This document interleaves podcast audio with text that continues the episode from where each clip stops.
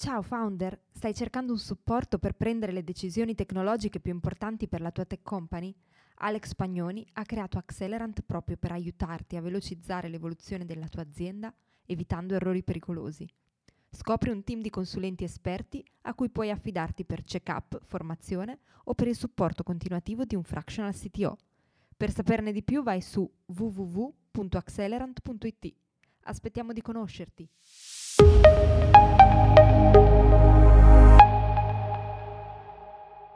Comunicare con clienti, stakeholder e business non tech non è mai semplice per un CTO.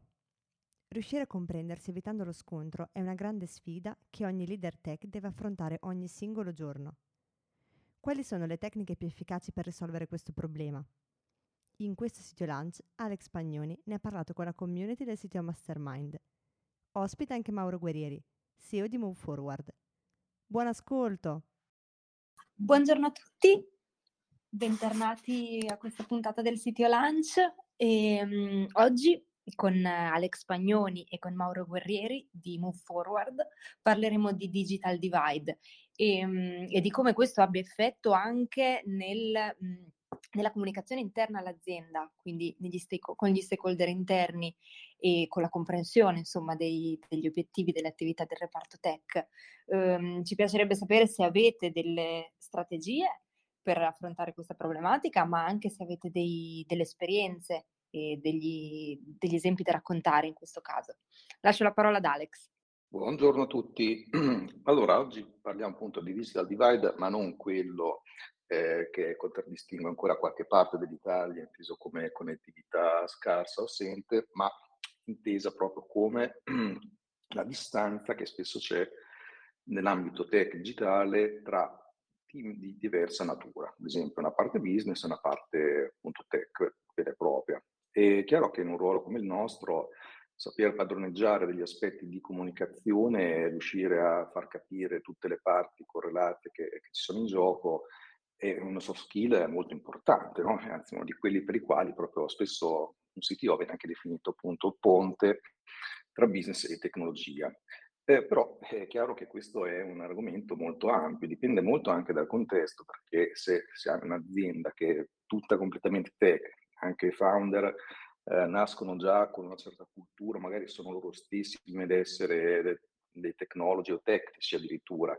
Ora è chiaro che lì si parla tutti la stessa lingua tendenzialmente e i problemi magari non ce ne sono tanti, ma in realtà è che spesso non è così, soprattutto chi poi a un certo punto magari si deve anche immaginare come costruire un prodotto, come farlo evolvere, che sia un product owner o qualche altra funzione business, magari non per forza ha questo tipo di cultura. È qui che nascono alcuni problemi. Eh, è qui che sicuramente c'è eh, da parlare oggi perché i modi per intervenire sono tanti con Mauro ne abbiamo visti alcuni, in particolare nel sito show che è uscito, dove abbiamo veramente esaminato diversi punti, è interessante questa puntata, e, ehm, però poi le vediamo assieme. Diciamo che sicuramente io stesso ogni tanto mi dimentico di eh, tarare meglio la comunicazione, proprio perché dicevo no, che magari la maggior parte dei miei clienti sono referenti tech con i quali ci si intende velocemente su una tecnologia comune, quindi un dialogo abbastanza semplice, ma poi ho anche altri clienti che invece sono molto più business oriented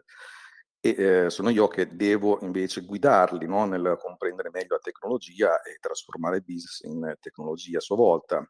E quindi quelle volte bisogna sempre fare uno sforzo comunicativo perché viene naturale magari continuare a essere un po' più um, come mindset, un pochino più tecnico, diciamo così. E quindi è un errore che io stesso intanto mi accorgo di, di rifare. Quindi anche per questo ho fatto questa bella chiacchierata con Mauro e spero anche oggi con voi che, siete qui collegati proprio su questi temi qui. Quindi, tanto Mauro, volevo sapere secondo te quali sono degli strumenti, delle tecniche che si possono utilizzare proprio per far sì che la comprensione con i propri stakeholder si possa portare ad un livello superiore, ecco, eh, eliminando tutta una serie di problemi che appunto sono quelli che abbiamo un po' discusso in questa puntata del sito show. Dimmi pure Mauro, cosa ne pensi? Sì, allora buongiorno a tutti per prima cosa. Dunque, eh, se devo essere sincero, nel- eh, nei dieci anni di tentativi, perché li chiamo in questo modo, la- questo, diciamo, questo percorso comunicativo, ehm, la, la, mia personale esperienza è che in qualche modo si debba un po' fare un'opera di divulgazione interna, no? Nel senso che mh, c'è un, innanzitutto un tema di, di, di mh, ampliare l'interesse, nel senso che gli stakeholders non tecnici molto spesso sono interessati molto poco alla parte squisitamente tecnica mh, e quindi in qualche modo eh, è invece importante far capire quanto quegli aspetti che al, per loro, diciamo, a, a, pelle, mettiamola così, sono dei dettagli poco significativi, tant'è vero che molto spesso ti dicono che sono poco interessati alla parte dei dettagli, invece far capire che quei dettagli sono eh, spesso elementi di business e quindi è importante che, che vengano compresi. E questo eh, non è mai monodirezionale, è bidirezionale, nel senso che c'è da un lato ehm, l'impegnarsi a fare in modo che i non tecnici, gli stakeholder non tecnici, eh, acquisiscano diciamo, un'apertura mentale a voler ascoltare, cosa non, non banale spesso, dall'altra c'è un problema degli, invece dei tecnici a, un, a una difficol- alla difficoltà diciamo, di, di comunicare in modo meno tecnico. Perché io ho spesso assistito a dei dialoghi tra, i, tra gli ingegneri e i, e i, marketing specialist, per esempio, in cui il, la, la, la, persona del marketing era anche molto cortese nel cercare di comprendere la spiegazione, ma dall'altra parte la spiegazione era talmente tecnica da renderla fondamentalmente, come dicevo anche durante il, il CTO show, un'altra lingua, perché alla fine molto spesso è di fatto una nuova lingua che si impara. E, ehm, e quindi ecco, quello che io avevo eh, trovato diciamo, nel tempo è quello di, di, dare un ritmo settimanale in cui in qualche modo si fa un, un po' un'opera di diffusione e di divulgazione.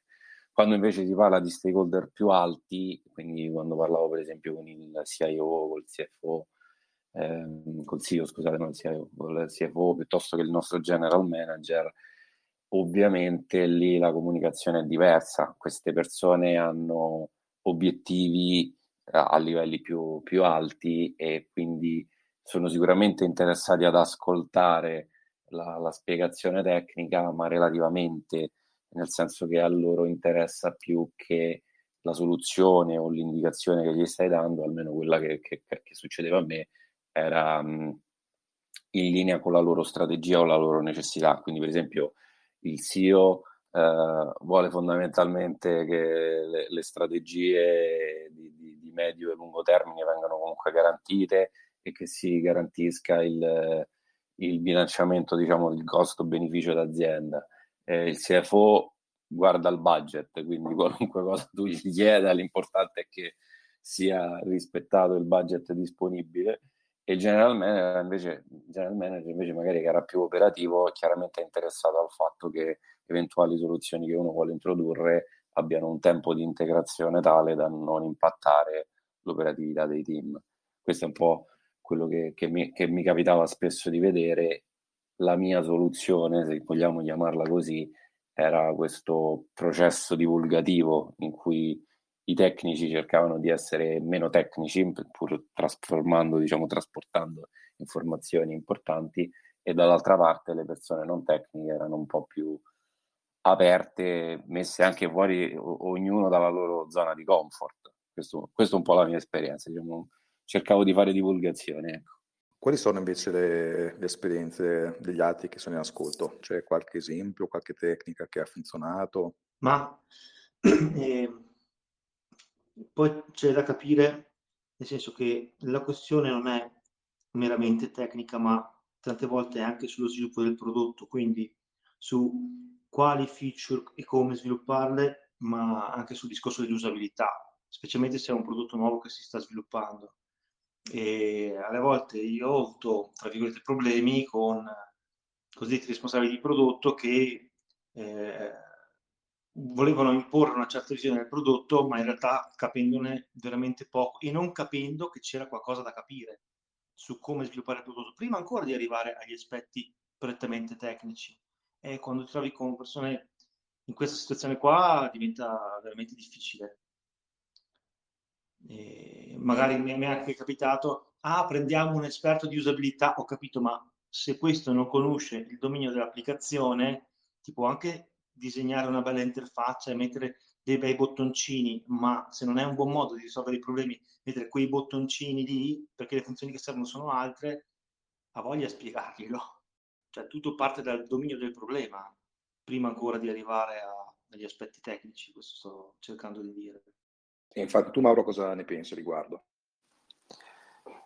Sì, no, sono son d'accordo, è assolutamente vero, nel senso che mh, mm, questo, allora è, è, è, interessante quello che hai detto Roberto quando hai detto molto spesso l'altra persona non capiva neanche di non capirla questa cosa, che, che c'era qualcosa in più da capire, che è un, un tema su cui eh, credo un po' tutti ci siamo scornati e abbiamo sbattuto la testa perché ehm, era un po' quello che io semplificavo e banalizzavo dicendo l'altra, l'altra persona deve essere aperta, aprire un po' la, la propria visione, perché molto spesso la, la, difficoltà che avevo anch'io era quella di far comprendere alle persone quell'aspetto che loro non vedevano.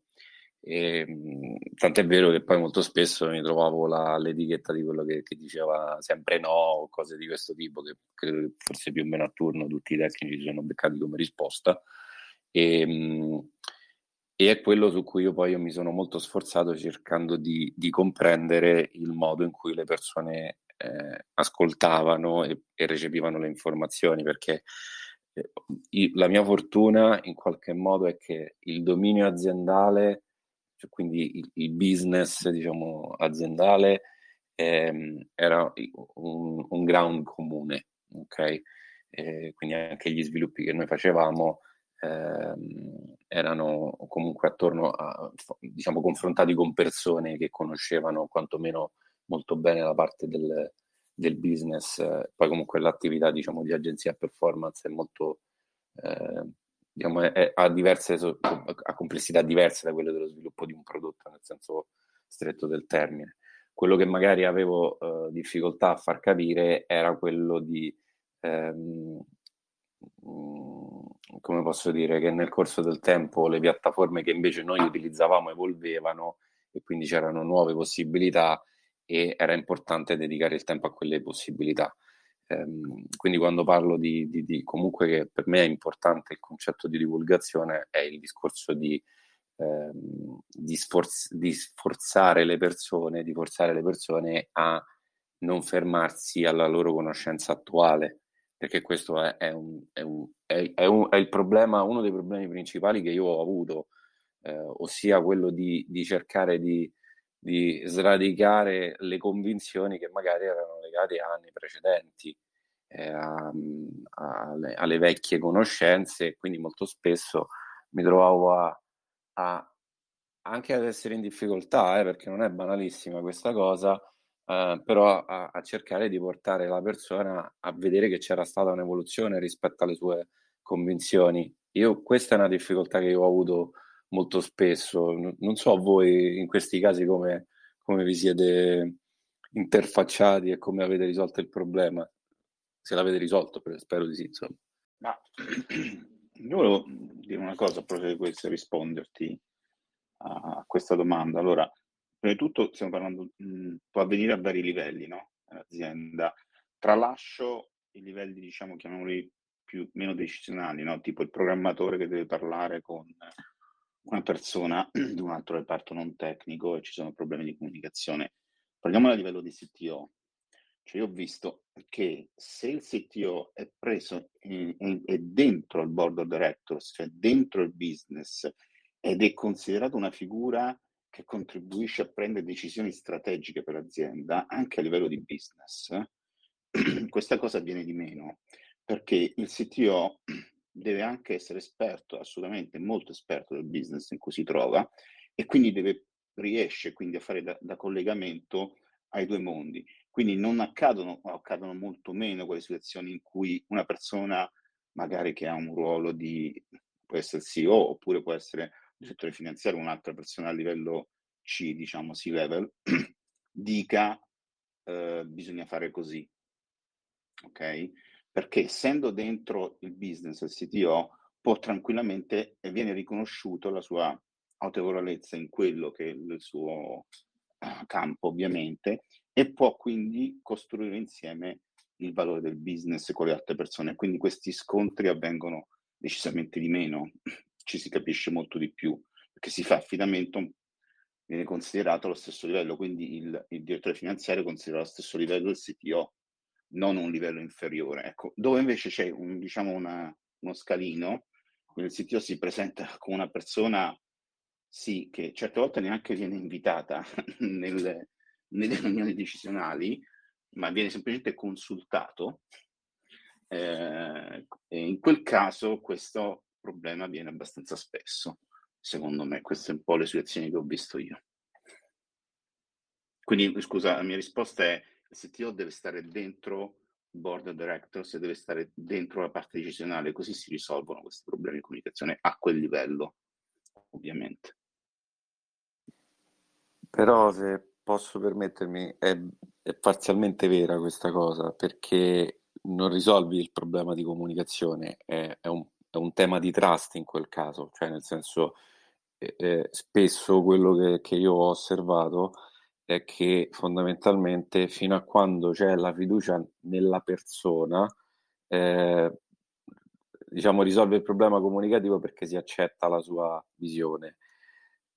A, a, prescindere dal fatto che poi dica cose giuste o sbagliate, eh, e allo stesso modo nel momento in cui viene meno la trust, non necessariamente per le sue competenze, ottieni l'esatto contrario, che dica cose giuste o sbagliate, ottieni la stessa tipo di, di risposta. Io questa cosa l'ho vista direttamente eh, in, in, parte con me, mh, a volte, diciamo a fasi, credo che poi siano anche delle fasi, in parte diciamo in altre dinamiche aziendali in cui il CTO addirittura era found, uno dei founder. Eh, quindi no, non lo vedo come un problema di soluzione di, della comunicazione, semplicemente perché stai, secondo me, ragionando a un livello diverso, cioè della trust tra le persone, cioè il fatto che sia una figura di fiducia. Eh, però è un po' limitante perché poi molto spesso alla lunga, se non hai risolto il problema di comunicazione, quello che ottieni è che è venuta riducendosi la, riducendosi la fiducia o banalmente i, i, i, founder o diciamo non tecnici, gli stakeholder non tecnici, poi a un certo punto diciamo così si stancano di accettare la cosa se c'è comunque un problema comunicativo. Quindi la, la trust è fondamentale, ma non la vedo molto risolutiva, almeno nelle mie esperienze. Poi magari ho avuto delle esperienze, diciamo, deviate. se ti posso rispondere, non, però io non ho detto che il CTO non deve avere la capacità di parlare il linguaggio del business. Quindi, a prescindere dalla trust, che è sempre fondamentale, no? Però eh, non è che uno mh, mhmm, deve semplicemente affidarsi al 100% anche se non capisce a quella persona. Cioè, la persona deve essere anche in grado di spiegare con linguaggio di business, e questo è un compito del CTO sempre più importante, devi cercare di spiegare cose complicate in maniera semplice, ma semplice parlando il linguaggio del business. Quindi Mhmm, fargli capire dal loro punto di vista quali sono i vantaggi o quali sono le motivazioni per cui tu stai proponendo una certa cosa invece che un'altra. Cioè, questo deve rimanere, questo sta nella preparazione del CTO. Ok? Eh, quello non è, comunque i problemi, appunto, non, non ho detto che c'è una soluzione che risolve tutto, però secondo me diminuisce di tanto la, le problematiche. Cioè, ci dovrebbe essere meno conflitto se si approccia in questo modo. Poi 100% soluzione no. Io sono piuttosto d'accordo con, con Roberto sul tema della, della comunicazione senso è un tema che ho visto sempre, praticamente in qualsiasi contesto, comunque una difficoltà di comunicazione tra persone più mm, con una formazione più orientata al business e altre con una formazione più tecnica. Il punto è, come giustamente dice anche Roberto, alla fine il CTO è un top manager, eh, tant'è che io ho anche un po' una visione un po' diversa sul titolo CTO in una startup piccola, no? perché comunque al di là dello storytelling magari è un CTO un po' più hands-on, ma nel momento in cui una startup cresce, un'azienda cresce, CTO alla fine è un top manager che deve comprendere e business e tematiche economiche e finanziarie e ovviamente quelle tecnologiche. Per contro, però, io sono anche convinto di una cosa, che ci sia un po' di necessità, soprattutto adesso che ormai la parte tecnologica non è più un di cui ma traina il business dell'azienda, ci vorrebbe un po' più anche di proattività da parte del resto del top management a cominciare a parlare un po' di più la lingua tecnologica, perché quando sento questo tipo di discorsi sembra sempre che è il CTO che fa fatica a parlare col top management, è il CTO che fa fatica a parlare con il CFO, però io penso anche il contrario, perché nel momento in cui poi, banalmente, io faccio sempre l'esempio, non penso che ormai possa esistere un CFO o un CEO che di fronte alla parola API strabuzzi gli occhi perché è un linguaggio che ormai deve entrare anche nel business, perché ad esempio le API portano possibilità di business. Poi è chiaro non ne conosci i dettagli implementative, non è il tuo mestiere. Però così come un CTO deve sapere cos'è l'MBTPA per dire, secondo me anche un CEO, un CFO deve sapere cos'è l'API. Allora lì si comincia a trovare una quadra anche a livello di comunicazione, se no è veramente difficile, se, se è sempre solo il CTO che deve prendersi l'onere di riuscire a comunicare con il resto del business, diventa una sorta di noi e loro, se no. Almeno questo è quello che ho visto un po' nelle mie esperienze. Ah, ciao ragazzi, ciao a tutti. Su quest'ultimo pezzo, quello che diceva, credo Mauro, eh, io l'ho riscontrato invece su, sui clienti, cioè mi, mi, sono reso conto che andando eh, all'interno delle organizzazioni dei nostri clienti per dialogare su questioni ovviamente tecniche, eh, sì, c'è un gap tra il management, chiamiamolo così, eh, e la parte decisionale su, sul tech eh, enorme e alla fine la soluzione per noi è stata quella di sentirci anche investiti in qualche modo di questa, chiamiamola, responsabilità e quindi giocare il ruolo uh, di dover fare tutto quel lavoro di, chiamiamolo, semplificazione per cercare di essere direttamente noi stessi a mettere in grado il management di comprendere e poi eh, decidere su queste questioni eh, più lato tech. Quindi alla fine la responsabilità abbiamo capito che se non ce la prendevamo noi, questo lavoro da parte del management di scendere un po' più in profondità non sarebbe mai avvenuto probabilmente. Attenzione a prendersi le responsabilità, almeno io la penso così, perché poi succede che se l'operazione va a buon fine, eh, era una cosa normale, se invece ci sono dei problemi è colpa tua. Concordo, c'è una, c'è una, una, una cosa che mi fa riflettere anche nel, nella parola di Valerio. Detto, ci siamo accorti che se non ci prendevamo noi delle responsabilità, il management non se le sarebbe prese. Ecco, lì ritorno anche al punto di Roberto, cioè il CTO è il management. Poi perché adesso nel contesto di Valerio è più riferito ai clienti, mi rendo conto però secondo me in un contesto in cui il CTO fa parte del management, anche soltanto utilizzare il linguaggio, ecco, il management non scenderà mai a questi livelli di dettaglio, implica come mettere una distinzione tra il management e il CTO. No, siamo tutti il management, tutti dobbiamo andare nel dettaglio di quello che ci serve. Questo è un po', secondo me, poi un, un po' la chiave di volte. E sono abbastanza d'accordo che probabilmente lì è gioco forza un po' anche l'onere del CTO cercare di spingere un po' verso le tematiche tech anche dal punto di vista della, della divulgazione e far capire questa importanza del, del comprenderle, però poi ci va la produttività anche degli altri. Sì, Enrico, guarda, eh, la verità infatti è che nel momento in cui noi eh, abbiamo un'interazione con, ehm, con, un cliente o con un potenziale per, per discutere que- degli aspetti tecnici dell'adozione, magari in questo caso del, nostra, del nostro prodotto, che per questo io fornendo un prodotto tecnico noi ci troviamo sempre a parlare di questioni tecniche. Quando non c'è il CTO all'interno de- della call comunque stiamo pianificando un incontro, se non prende parte il CTO, noi quell'incontro, quella call non la facciamo neanche, la rinviamo perché sappiamo già che comunque sarà impossibile arrivare a una, così, a una, a una razionalizzazione, a fargli capire esattamente poi quelli che sono gli impatti, eh, le, le, le le dinamiche no? di, di, di, lavorare su queste questioni te- tecniche. Chiarissimo, chiarissimo Valerio, poi quando si tratta appunto di clienti è...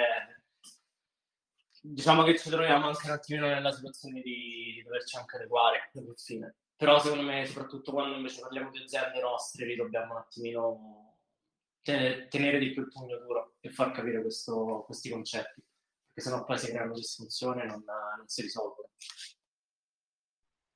Sì, assolutamente, per me era anche un modo per um, raccontare un estratto di come più o meno vedo che funzionano le cose, chiamiamole là fuori. Poi internamente non, non, sì, non si può assolutamente lasciare sfuggire questa cosa e andare ognuno nella propria direzione senza eh, almeno in parte sui fondamentali fare condivisione e quindi formarsi insieme per comprendere le dinamiche, gli impatti che magari determinate decisioni tecnologiche possono avere a livello comunque di business e di management. La, Valerio, il, discorso del, della comunicazione con i clienti è un argomento vastissimo e interessantissimo, no? E anche lì si vede molto come funziona appunto internamente un'azienda quando deve andare dai clienti, prendere vendere un prodotto o prendere delle commesse, dipende da quello che ovviamente fate, no? Ad esempio, non so se nelle vostre organizzazioni, no? Il CTO, è mai capitato che il CTO, voi o, o se avete un, se non siete il CTO di quell'azienda, che ad esempio metta il veto all'acquisizione di un contratto. Questo è, ad esempio una cosa che fa capire, no? Se questo lo può fare, intanto se lo può fare, e se magari è mai successo, cioè se si può permettere di farlo, questo già fa capire no, il ruolo all'interno dell'azienda. Ma guarda, nel mio caso mh, questa tematica mh, l'ho, l'ho, vista, questo rischio e anche questa, questa eventualità, nel momento in cui la decisione da prendere è, mh, ricade nell'ambito tech, allora lì io mi rendo conto, lo vedo nella pratica, che il CTO è detta, cioè tutti quanti si rifanno alla sua decisione, quindi ha il potere assoluto, ma proprio perché c'è l'incompetenza, chiamiamola così, da parte dei C-level con cui magari è a fianco nel controbattere o magari nel esporre una propria idea su quel su quella decisione da prendere. Per cui si innesca questo potere, chiamiamolo così, che poi CTO può esercitare in maniera eh, positiva o negativa, eh, quando la decisione da prendere ha, ricade strettamente nell'ambito più tecnico. A me è capitato anche dal punto di vista proprio economico, nel senso ho dovuto io personalmente ho dovuto dare il veto su un contratto in cui non c'era nessun problema tecnico, ma non conveniva perlomeno per i costi, visti i costi guadagni, poi ovviamente la cosa è fatta ben presente, se volevamo andare in perdita, no? basta avere l'approvazione del CEO, si va in perdita, non c'è nessun problema. Però cose di questo genere, una cosa questa non tecnica mi è capitata. Com'è finita? No, no, non si è fatta, non si è fatta. Altre volte, ehm, altre volte invece è successo che era strategica, no? Mm, per cui Comunque mi è stato spiegato dalla parte vendite eh, che c'era una strategia che volevo mettere in atto e per cui ci siamo capiti perfettamente, allora non c'è stato nessun problema. Le cose succedono, certe volte si, si, si rischia di andare in perdita, ma per una visione a lungo termine, più strategica, per cui si fanno certe cose. Però volevo rispondere più che altro a Valerio che parlava prettamente di, di discorsi tecnici, certo poi c'è il discorso che tu metti il veto perché non c'è la fattibilità secondo te, no? Cioè questa cosa non riusciamo a farla, punto. Eh, quindi vi dovete fidare che vi dico che non riusciamo a farla. Però altri casi invece quando gestisci il tuo CAPEX e OPEX, come dovrebbe fare ogni CTO, spero, eh, c'è anche un discorso, guarda, però noi finisce così. Poi se all'azienda conviene andiamo avanti, non c'è problema e per questo devi stare molto vicino agli altri del, del management, cioè di essere un colloquio che parla la loro lingua. Poi sono d'accordo anche quello che si diceva prima, dovrebbero anche loro cercare di capire un po' il tuo linguaggio. Questo secondo me è un problema generazionale un po', no? Cioè probabilmente eh, andando sempre più avanti io ho fiducia che i nuovi CFO o uh, direttori delle vendite, come siano, siano sempre un po' più tecnologici, perché la tecnologia ormai la respiriamo, fa parte proprio del nostro corpo, no? quindi mi aspetto persone sempre più preparate, eh, anche perché le università probabilmente stanno preparando in maniera diversa adesso per i futuri manager.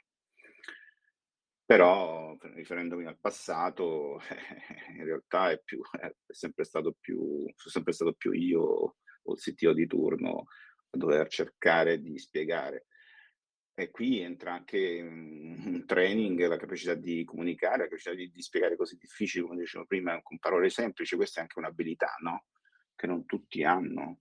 Uh, se conosci bene l'argomento, generalmente riesci uh, ma non lo conosci veramente bene, riesci a usare parole semplici uh, per spiegare qualcosa di complesso. Questa è una cosa mi è sempre tornata utile, nel senso, quando l'argomento conoscevo molto bene, sempre, sono sempre riuscito a trovare le parole giuste per, non, per nascondere tutta la complessità, ma far arrivare i concetti. Sì, se posso dire, anche a me è capitato molto spesso di,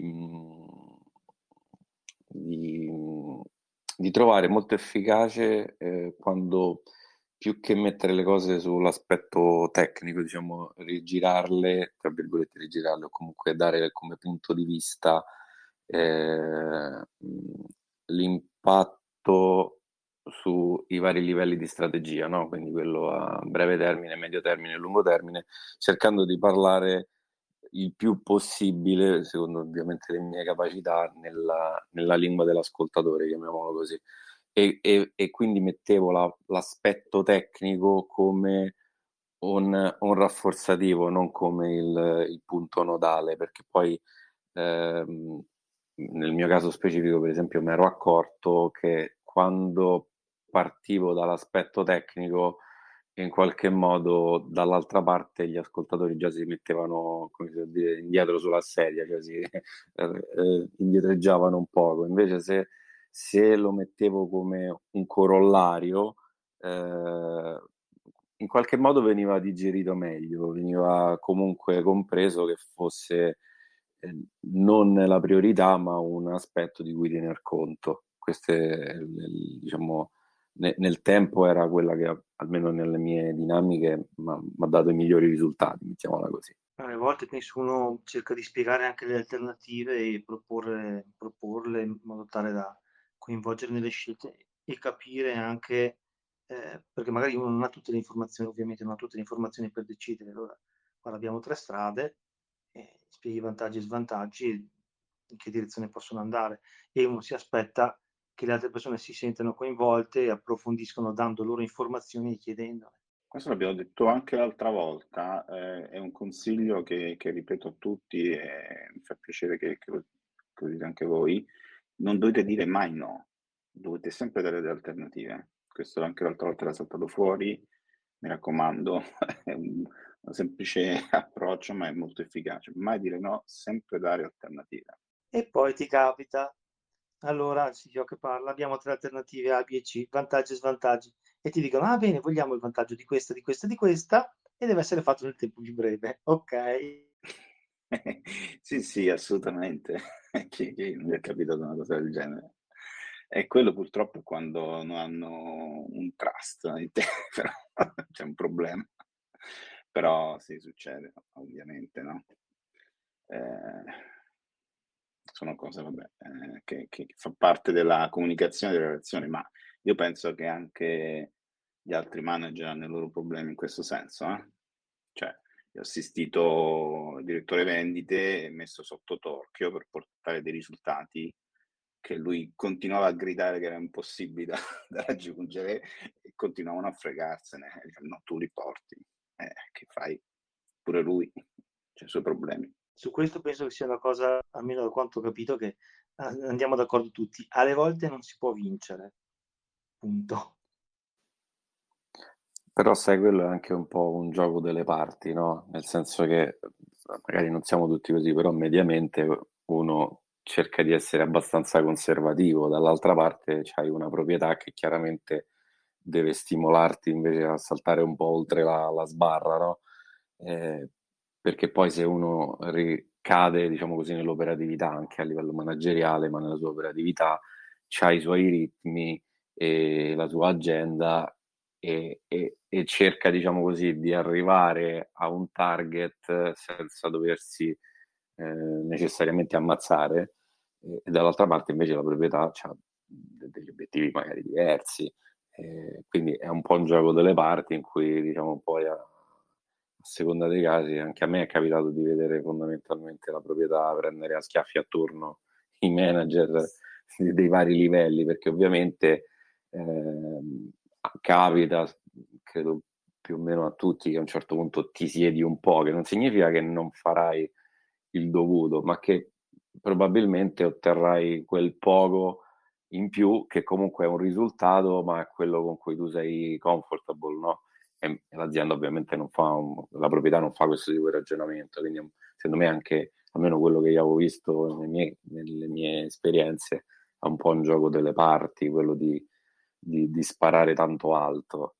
Poi chiaramente c'è un po', un po' come una trattativa commerciale che a volte strappi a un certo punto, no? Perché è ovvio che se l'azienda spara troppo in alto diventa anche poco credibile, la persona dice, si arrende e quindi um, dall'altra parte ovviamente non puoi neanche rinchiuderti, come diceva giustamente Roberto, nel no, che non è semplicemente tecnico, nel no nel fare una cosa perché tanto il, il no di per sé è di fatto inaccettabile perché va da chiunque, insomma. Grazie mille. C'è qualcun altro che vuole condividere la propria esperienza, vuole fare qualche domanda? Ma guarda, un ultimo pensiero che stavo pensando è che eh, alle volte lavorando come CTO, diciamo in scienza e coscienza, cercando di fare le cose come vanno fatte, ok, poi scopri mh, mm, che non avevi interpretato bene eh, gli interessi dell'azienda o degli stakeholder che, il cui fine non era quello di avere un prodotto fatto bene o decente, eccetera, ma nel caso in cui, per esempio, capita, può capitare, se si tratta di una startup, tirare su una cosa molto velocemente, ma che sia un castello di carte, ma che costi poco, ma che dia l'apparenza di essere una gran figata, senza poi esserci nella sostanza. E lì può andare contro le, le proprie convinzioni, nel senso che io schifezze o fregature non, non ne creo e non ne mollo, quindi ti trovi un attimino l'importante è capirlo subito questo. Grazie mille Roberto. Allora, se non ci sono altre considerazioni, mm, vi, vi lasciamo e ci vediamo la prossima settimana sempre con uh, il sito Lunch qua su Telegram. Vi raccomando di andare ad ascoltare la puntata con uh, Mauro Guerrieri che, del sito show che è uscita la settimana scorsa e anche di ascoltare il sito show uscito, oggi con uh, Valerio Barbera. A prestissimo. Ah, vi ricordo anche che domani, sì, domani c'è la prossima community call del CTO Mastermind in cui parliamo di tech due diligence con Federico Fregosi di Contino. A presto. Grazie. Ciao a tutti. Ciao, ciao. ciao. Grazie. Ciao, ciao a tutti, ciao. a presto. Ciao.